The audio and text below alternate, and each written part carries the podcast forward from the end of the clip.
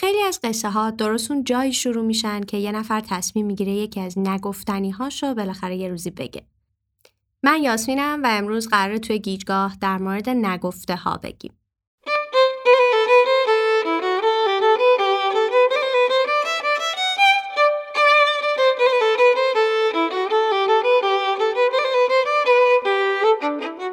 بچه‌ها موقع بازی کردن خیلی وقتا با خودشون با صدای بلند حرف میزنن.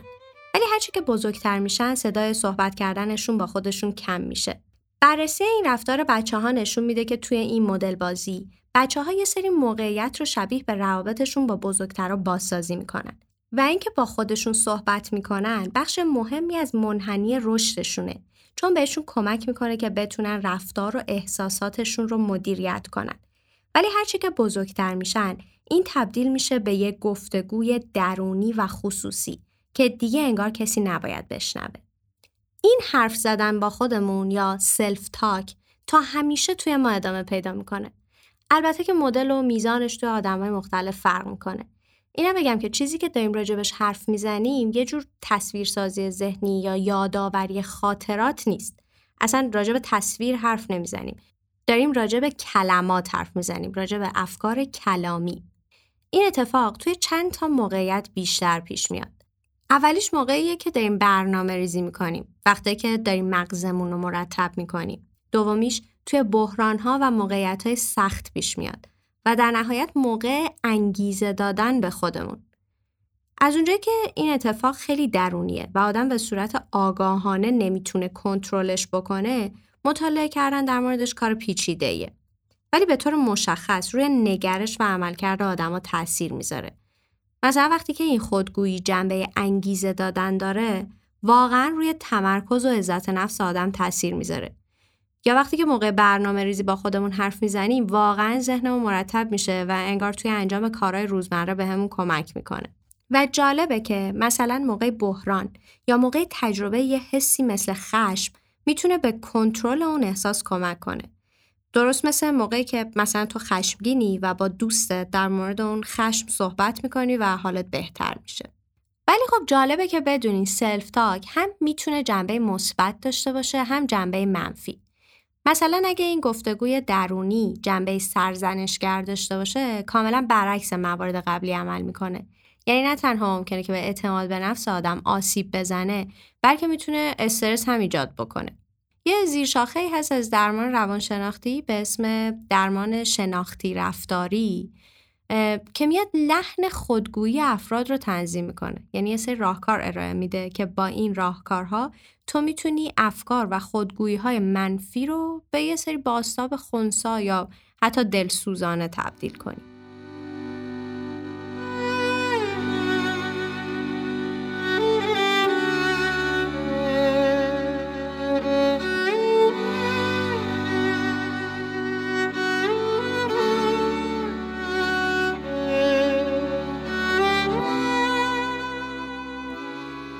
تا اینجا راجع به خودگویی صحبت کردیم که یه جور پروسه ناخودآگاهه، گفتگویی که توی ذهنمون با خودمون انجام میدیم. ولی راجع به بقیه چی؟ راجع به حرفایی که با دیگران میزنیم و به نظر من مهمتر از اون حرفایی که با دیگران نمیزنیم. من فکر میکنم ما آدما اون حرفایی هستیم که هیچ وقت نمیگیم. ما توی زندگی اجتماعیمون نقش‌های زیاد و متفاوتی رو میپذیریم. ما فرزند پدر و مادرمون هستیم، مادر و پدر فرزندامون هستیم، کارمند رئیسمون، خریدار یا فروشنده یک فروشگاه، طرف مقابل توی یک رابطه عاطفی، خواهر و برادر خواهر و برادرمون هستیم و هزار تا نقش دیگه.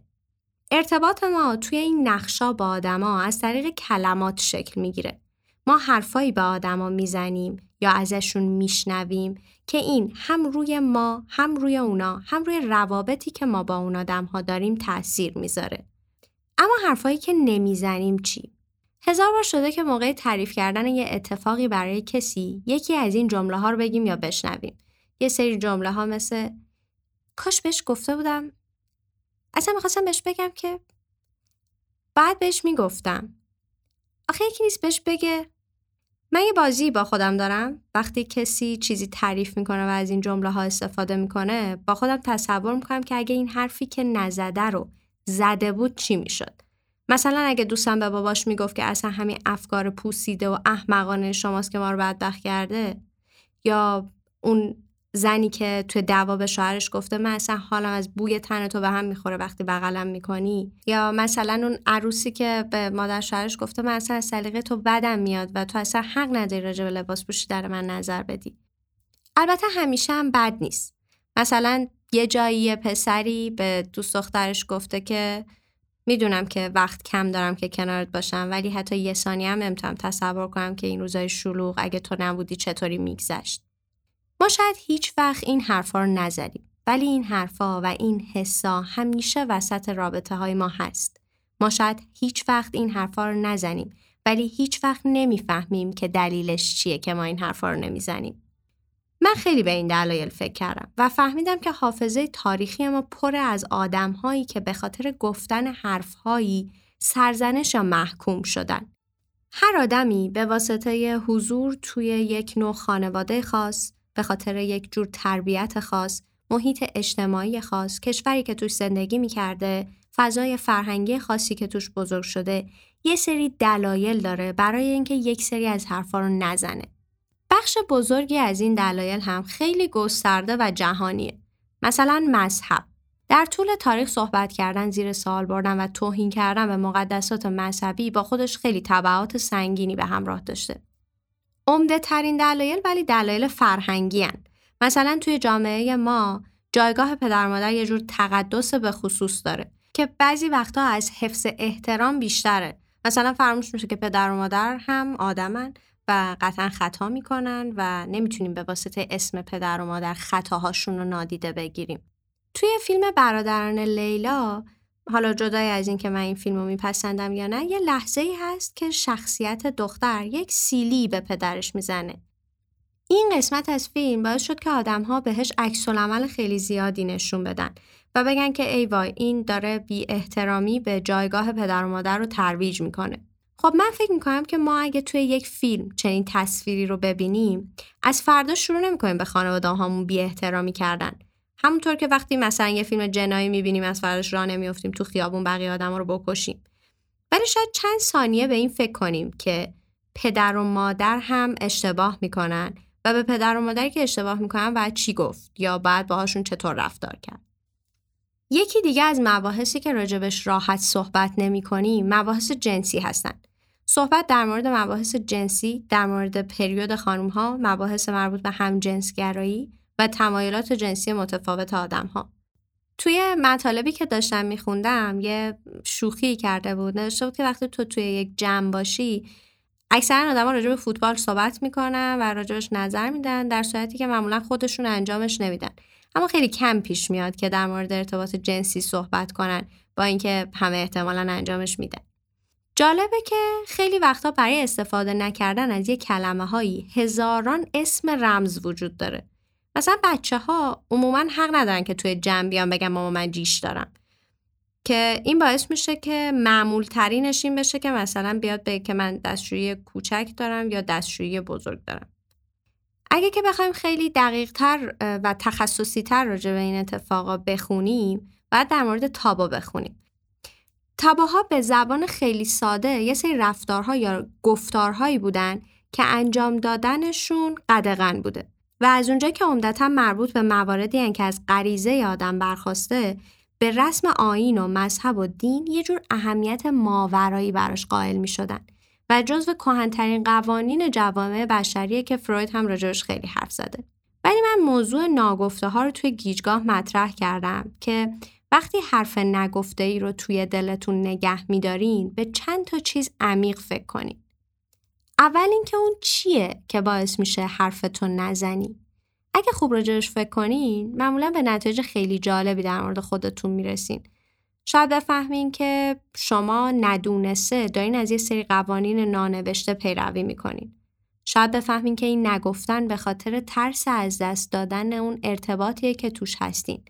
شاید بفهمین که این نگفتن به خاطر اینه که شما توی بروز احساساتتون دچار مشکل هستید و خیلی چیزای مهم دیگه. و نکته بعدی این که اگه بعد از این بررسی ها فهمیدین که این حرف به هر دلیلی هنوزم نباید گفته بشه، باید بدونین که حرف نگفته شما از بین نمیره. هم توی مغز شما حل میشه، همین که توی رابطتون با اون آدم باقی میمونه. حالا که این حرف واقعا نگفتنیه، باید یه جور دیگه وارد عمل بشید. پیدا کردن اون یه جور دیگه اصلا کار سختی نیست. شاید راهش اینه که همشو توی یه نامه‌ای که هیچ کس نمیخونه بنویسین. شاید لازمه راجبش با روان درمانگر حرف بزنین. شاید واقعا فقط لازمه چند ساعت پیاده روی کنین یا ورزش کنین یا مدیتیشن کنین. شاید اگه اون حس خشمه، باید ببریدش با خودتون توی سینما، یه فیلم اکشن حسابی ببینین و بعدش با خودتون نیارینش، جاش بذارین روی صندلی سینما و برگردین. شاید هم راه حلش رفتن پیش یه دوست باشه. یه دوستی که اگه همه دنیا ناامن باشه برای شنیدن صدای مغز شما، پیش اون احساس امنیت کنین. بریم بشینین باهاش سر یه میز، چایی به دست، جمله‌تون رو اینطوری شروع کنین که آره خلاصه، کاش واقعا بهش گفته بودم که